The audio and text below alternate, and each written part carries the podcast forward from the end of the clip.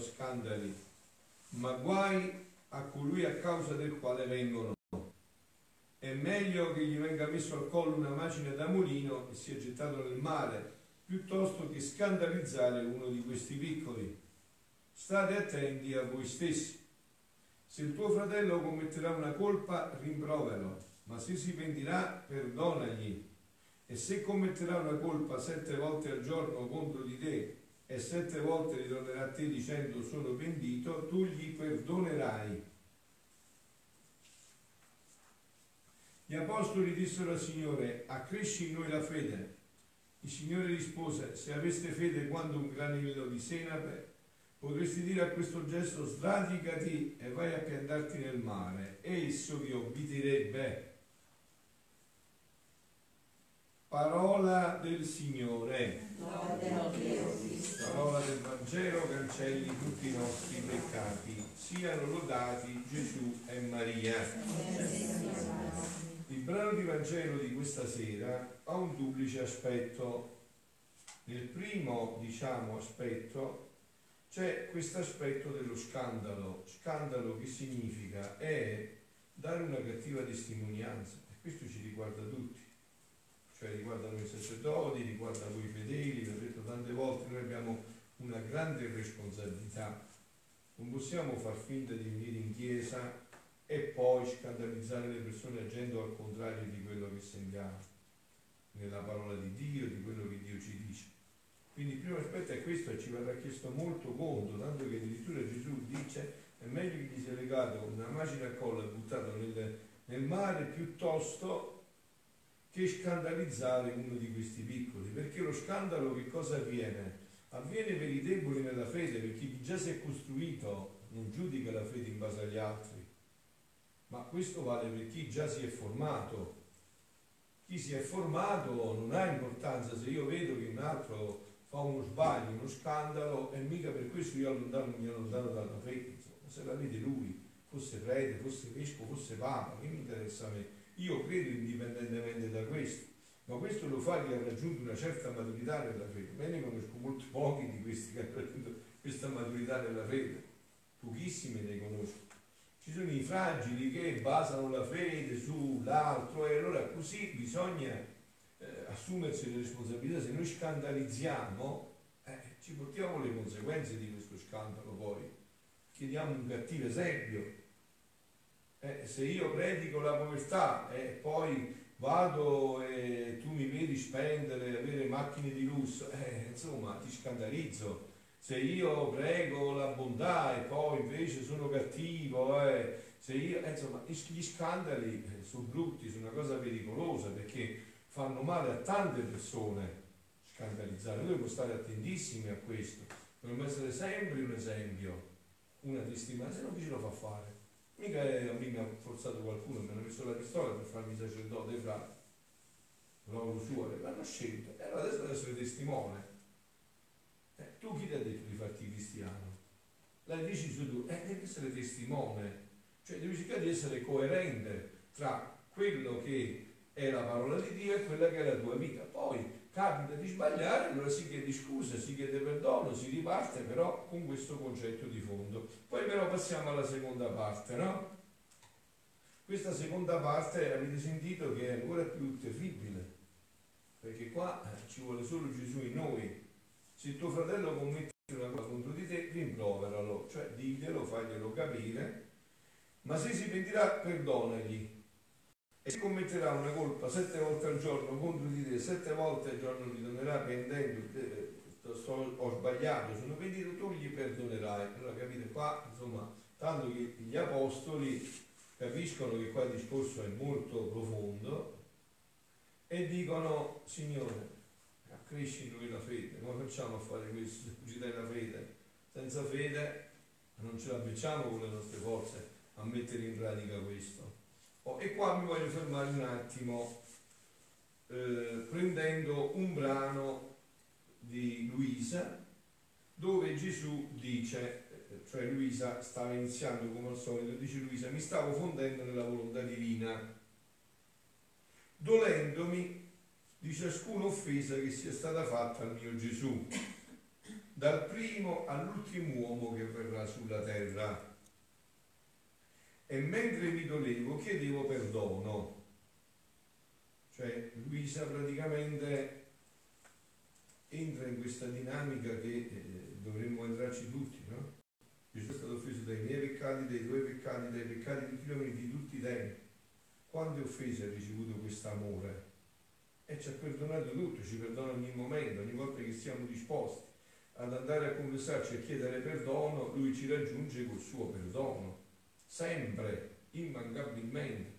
Allora Luisa stava dicendo, voglio riparare io per tutto questo e voglio chiederti perdono io per tutti gli uomini.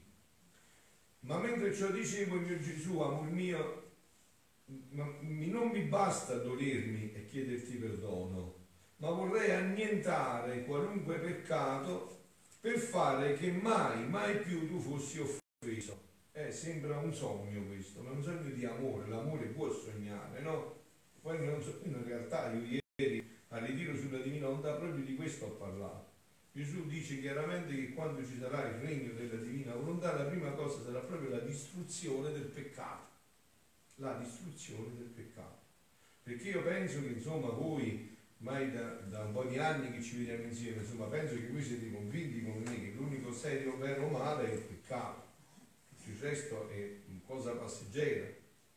Il dramma dell'umanità, il dramma per cui Dio è dovuto venire a morire in croce è il peccato. E che cosa può distruggere il peccato? È solo questo regno della divina volontà, non c'è un'altra strada. Gesù lo dice chiarissimamente a Luisa e Luisa sta chiedendo questo. Gesù, muovendosi in interno, mi ha detto, figlia mia, io ebbi un dolore speciale per ciascuno peccato. Quindi per ogni specie di peccato un dolore speciale. E sopra del mio dolore pendeva il perdono al peccatore, cioè con quel dolore, con quella offerta ha ottenuto il perdono al peccatore. Chi è il peccatore? A me a te. Con questo l'ha ottenuto. Quindi ora questo mio dolore, questo dolore che ho provato per ogni tipo di, facciamo l'esempio su di me, per ogni specie di peccato che io ho fatto, Gesù ha provato un dolore particolare per questo. Ora questo dolore sta sospeso, sta così, vedi? Dice, quando lo vuoi prendere, lo puoi prendere per purificarti dal peccato.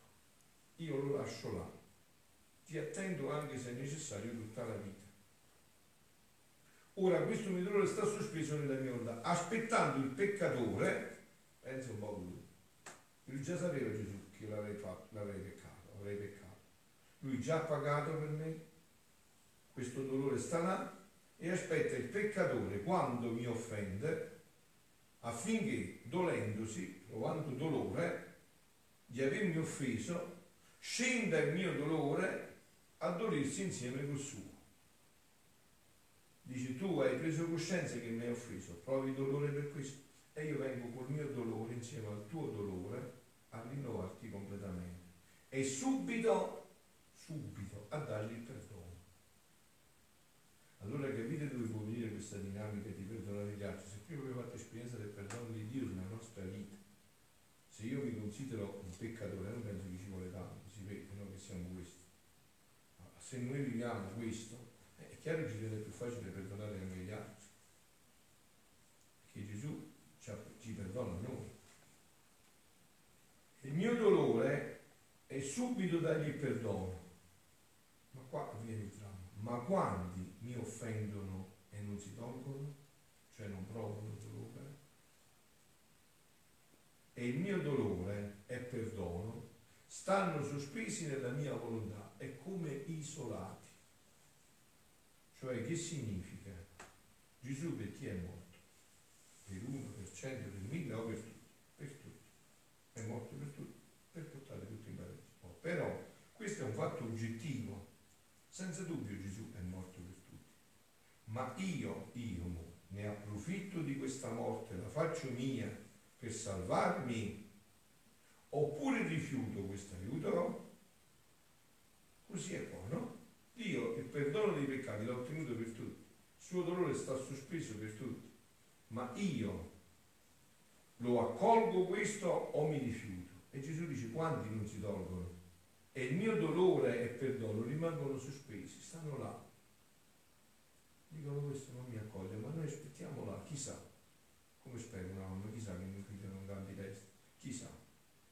Ma vedi che è fatto vecchio, e eh, chissà, fosse pure all'ultimo momento, chissà, è sempre mio figlio. Sta tutto sospeso là, nella mia volontà. E come isolati, cioè stanno là. Hai visto come tu hai messo questo qua nel freezer, nel frigorifero, sta là, congelato, e nessuno lo va mai a prendere. Cioè chi dovrebbe prenderlo non lo prende, e lui sta là, aspetta questo momento. E allora dice adesso a Luisa, grazie figlia mia, grazie, che vieni nella mia volontà a farmi compagnia al mio dolore e al mio perdono.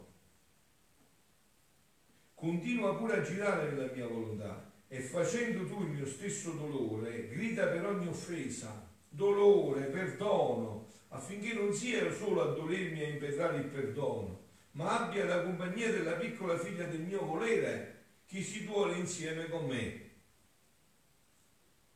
chi si duole insieme con me. Ecco, allora vedete Gesù che cosa desidera anche da noi stasera qua? Che entriamo anche noi in questa dinamica, come ha fatto Luisa. E questo non è un sogno, no, no, queste sono cose che Gesù ci farà trovare tutte nell'aldilà. A Luisa gli dice che gioia per me che mi fai compagnia in questo dolore. Ma il problema dove sta? E concludiamo con questo punto, no? Avete sentito che di fronte a questo brano, come vi dicevo, ma pure di più di fronte a questo che vi ho detto, voi capite che qua c'è bisogno della fede. Io continuo a dirvi che oggi noi stiamo vivendo una sola crisi fortissima, la crisi di fede. Questo è il grande problema dell'umanità, una grande crisi di fede. Le nostre famiglie non si è pregato più, non si è educato più al soprannaturale e eh, dobbiamo penare per riconquistarci tutto questo. Abbiamo pensato che i nostri figli erano felici, ci mettevamo le scarpe che faceva la luce, no?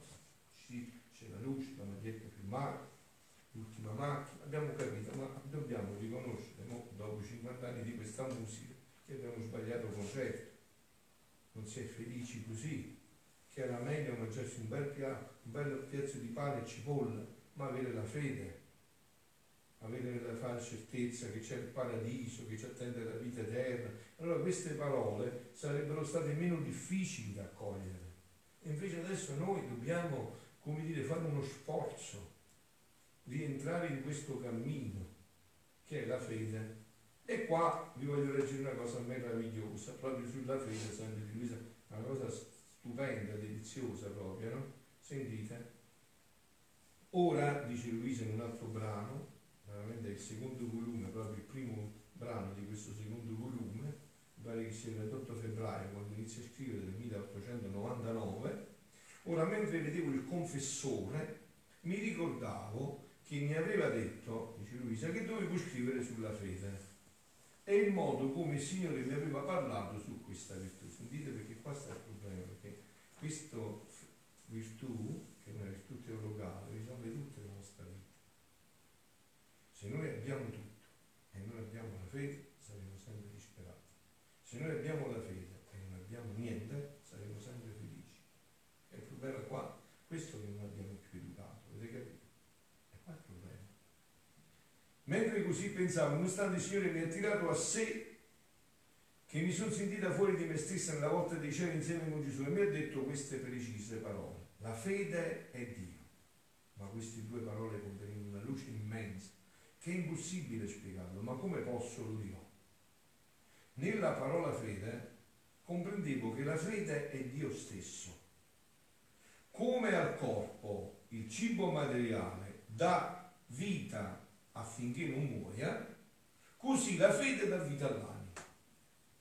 Quindi avete capito che noi abbiamo a che fare con una marea di zombie che sono morti dentro e noi pure senza questa fede questo è il problema. Questo è il problema. Così la fede dà vita all'anima. Senza la fede l'anima è morta. La fede vivifica padre ho perso la fede, hai detto bene, hai perso la fede, l'avevi ricevuta in dono, non l'hai coltivata e l'hai persa e mo sei un disperato. Ma quello c'ha sette case, c'ha l'aereo, eh, due sì, ma è un disperato. La fede vivifica, la fede santifica, la fede spiritualizza l'uomo e gli fa tenere l'occhio all'ente supremo, alla Santissima Trinità, Dio, in modo che niente apprende delle cose qua giù e se le apprende, le apprende Dio. Quindi vede giusta le cose di qua giù, non assolutizza le cose di qua giù, vede tutto in Dio. Ho la felicità di un'anima che vive di fede. Ah, la felicità di un'anima che vive di fede. Io ho un'invidia tremenda per l'anima che vive di fede. Quella è, è invincibile. Il suo volo è sempre verso il cielo.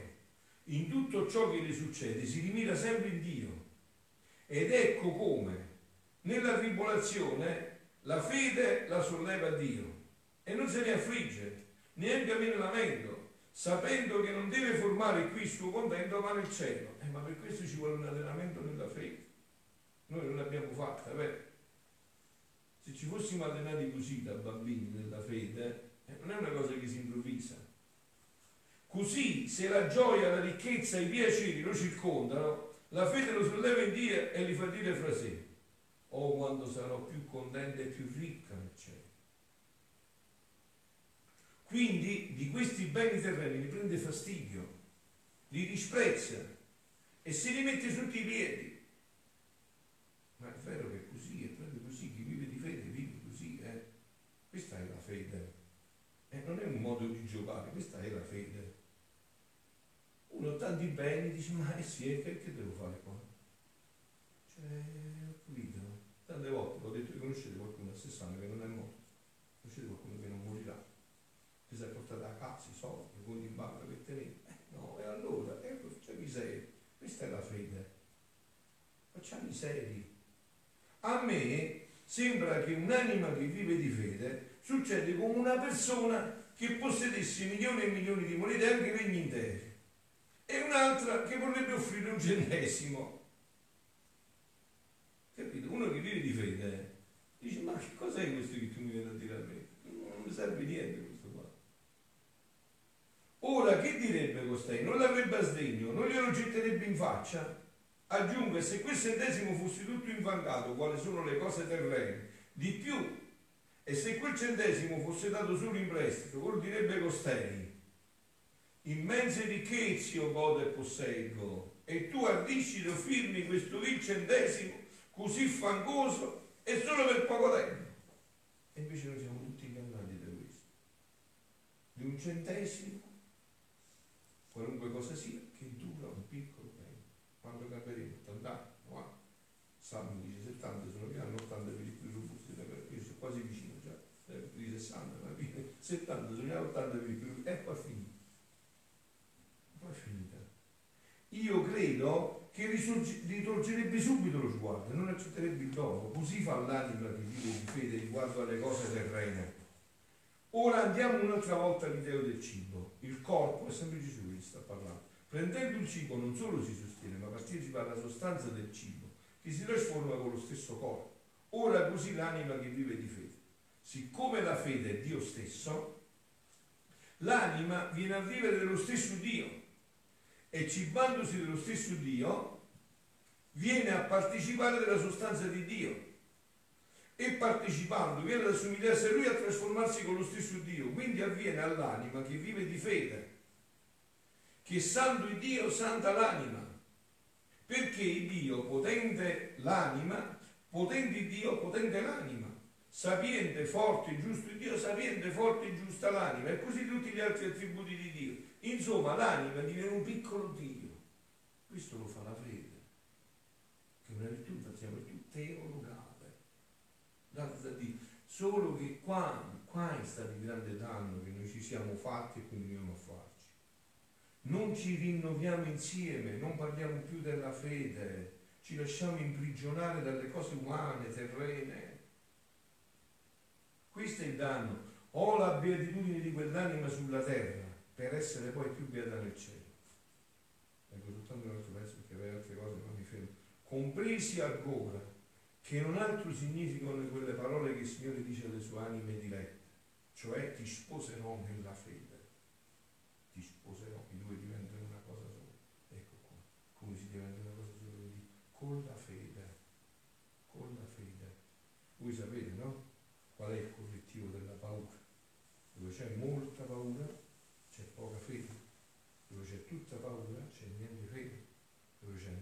fede c'è poca paura, dove c'è tutta fede c'è niente paura. Il correttivo della fede, la paura, la fede. Che noi non ci siamo allenati più, vero? Da voi da piccolini, anche se erano architetti, mi hanno detto che insomma la cosa importante era la macchina, la casa, eh, era questo. No, invece la cosa importante era questa fede che avevamo avuto intorno ai battesimi. Questa è la cosa importante. Questa bisognava alimentare nella nostra vita. Questa alimentava la nostra vita, questo ha fatto muovere tutto. Compresi ancora un altro significato di sposalizio, ma che il Signore in questo mistico sposalizio viene a dotare le anime delle sue stesse virtù. Mi sembra come due sposi che unendo le loro proprietà insieme non si discende più la roba dell'uno e dell'altro. E ambedue si rendono padroni. Ma nel fatto nostro l'anima è povera, tutto il bene da parte del Signore, che la rende partecipe delle sue sostanze. Questa è la vita nella divina volontà, che richiede all'ennesima potenza la fede. È Dio che viene a vivere dentro di te, nel tuo nulla, e questo nulla diventa il tabernacolo, il ricettacolo del tutto. Questo è il capolavoro della Madonna, che vi invito sempre a contemplare, ogni volta che anche, vedete, tutto questo che parliamo riguarda in maniera imminente, perfetta a Maria. Maria questa fede l'ha vissuta all'ennesima potenza. E vi prego di non giocare con questo, di capire che prova ha avuto la Madonna, che noi non ci sogniamo nemmeno, avete capito? Non ci sogniamo nemmeno attraverso quali prove ha dovuto passare questa creatura e per restare ferma, sempre ferma nella fede sempre ferma nella fede. Vita dell'anima è Dio, la fede è Dio. E l'anima, possedendo la fede, viene a innestare in sé tutte le altre virtù. Di modo che essa se ne sta come re nel cuore e le altre se ne stanno intorno come virtù. Servendo alla fede, sicché le stesse virtù senza la fede sono virtù che non hanno vita. Pare a me sentite, concludo poi le altre cose eh? pare a me che Dio in due modi comunica la fede all'uomo. Io dico solo il primo, perché l'altro non è importante. La prima è santo battesimo. Ecco qua dove abbiamo ricevuto questo dono. Allora, qua c'è il punto con cui concludo, no? Questo dono che noi abbiamo ricevuto della fede, col battesimo, voi lo dovete immaginare come una piantina, no? Noi vi regalo una piantina, bellissima, certa che se tu la curerai bene diventerà un albero di ciliegie maestoso che porterà fiori stupendi e frutti saporissimi. Così è stato il momento del battesimo. No? Prendo questa piantina, me la porto a casa e dico stasera devo vedere la televisione, noi vi vado a mettere là, la mia più importante è la televisione, c'è l'ultima telenovela, lascia che la pianta sta là, poi vediamo, ce la metto domani mattina, mo che fa? Poi mi alzo al mattino, tardi, non ho voluto svegliare la mia vedere, mo per allenare Dio, devo fare colazione, devo vedere il giornale, devo vedere le altre cose, e la lascio là. E così di sempre. Che cosa succede? Come dite voi, è morta la pianta è morto perché è morto per la tua negligenza e così abbiamo fatto morire la fede e come, muore la fede è come dice la fede muore quando manca la preghiera prima di tutto non le preghiere, la preghiera. Quando mancano le opere di carità e la penitenza. Così muore la fede. Come si fa risorgere? La fede? Con questo, riprendendo in mano la preghiera, le opere di carità, la rinuncia, la penitenza, piano piano, piano piano, noi ce l'abbiamo dentro questo fuoco che rimane sempre acceso col battesimo, non lo può spegnere nessuno, piano piano, piano piano risorge. Questo è quello che noi chiamiamo, no? Cioè quello si è convertito, che ha fatto quello che si è convertito? Prima hanno perso la fede, eh? pensava che la vita era soldi, sessi, case, macchine, tutto questo, no? Poi che succede invece? Che riprendi una vita seria con Dio, a un momento di incontro con Dio, vedi tutta la fatuità, l'inutilità, il niente di tutto fiamma è rimasta dentro, si riaccende di nuovo, la inizia ad alimentare con la preghiera, con le opere di carità, con la penitenza e si riaccende il fuoco. E si riaccende il fuoco. E più l'alimenta questo fuoco, come fate voi tra poco d'inverno, no? Quando si sta per spegnere il fuoco, avete un bello cepone e si riprende il fuoco. Più l'alimenta con la preghiera, con le opere di carità, più riprende il fuoco. Chiediamo questa grazia alla Madonna, che lei è la donna che ha vissuto solo di fede, eh, ha navigato sempre nella fede. Chiediamo la grazia veramente con tutto il cuore, che come gli apostoli, anche noi stasera vogliamo dirci a Gesù, eh, come hanno detto loro, proprio le stesse loro parole vogliamo usare anche noi stasera, durante questo momento della Santa Messa e dell'adorazione, accresci in noi la fede. E Gesù gli dice, accresci. E non avete capito che non avete niente. Se aveste fede quando un granello di senape, quando un granello di senape, potresti dire a questo gesto, gesso è l'albero che ha le radici più profonde, che per sradicarle cioè potresti dire a questo gesto sradicati e vai a piantarti nel mare. Siano lodati Gesù e Maria.